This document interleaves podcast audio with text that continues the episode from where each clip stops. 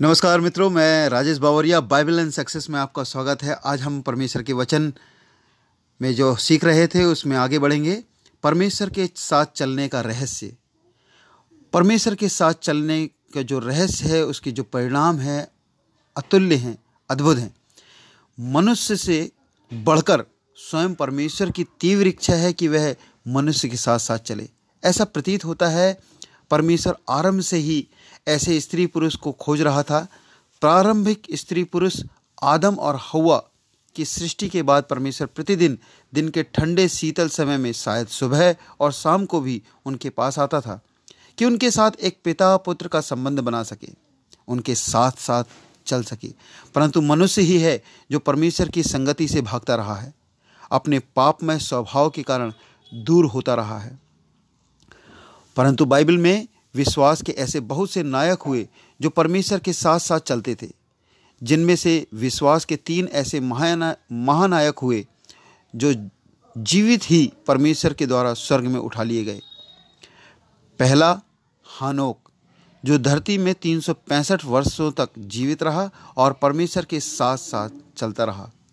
इब्रानियों की पत्री उसका ग्यारह अध्याय के पाँच और छः में लिखा हुआ है, विश्वास ही से हानोक उठा लिया गया कि मृत्यु को ना देखे और उसका पता नहीं मिला, क्योंकि परमेश्वर ने उसे उठा लिया था। और उसके उठाए जाने से पहले उसकी यह गवाही दी कि उसने परमेश्वर को प्रसन्न किया है। दूसरा व्यक्ति हुआ है एलिया। दूसरा राजा दूसरे अध्याय में हम लोग देखते हैं कि वे चलते चलते बातें कर रहे थे कि अचानक एक अग्निमय रथ और अग्निमय घोड़ों ने उनको अलग अलग किया और एलिया बवंडर में होकर स्वर्ग पर चढ़ गया।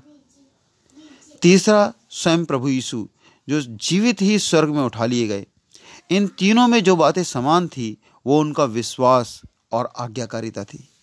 हमारे पियो विश्वास और आज्ञाकारिता ही वह रहस्य है जिसके द्वारा हम परमेश्वर को खुश कर सकते हैं।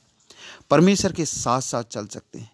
परमेश्वर के साथ साथ चलना सबसे पहली शर्त यही है कि विश्वास और आज्ञाकारिता हमारे जीवन में हो, जिसके बिना कोई परमेश्वर को प्रसन्न नहीं कर सकता। हाँ हो सकता है कि हमारा विश्वास बहुत बड़ा ना हो, लेकिन यह विश्वास भी तो परमेश्वर के ही ओर से परिणाम स्वरूप हमें मिलता है, क्योंकि परमेश्वर यहोवा कहता है, मेरे विचार और तुम्हारे विचार एक समान नहीं, ना तुम्हारी गति और ना मेरी गति एक सी है।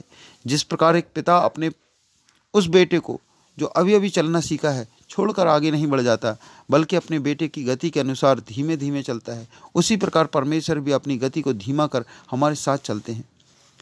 वो चालीस वर्षों तक इसराइली लोगों के साथ साथ आग का खंबा और बादल के रूप में उनके साथ साथ चलता रहा।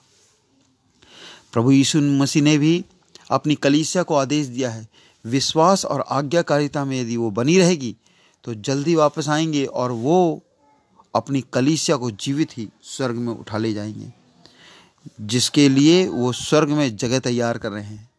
हाँ प्रियो, उसके संग संग चलें, उसकी आज्ञा माने, विश्वास रखें। परमेश्वर आप सबको आशीष दे। God bless you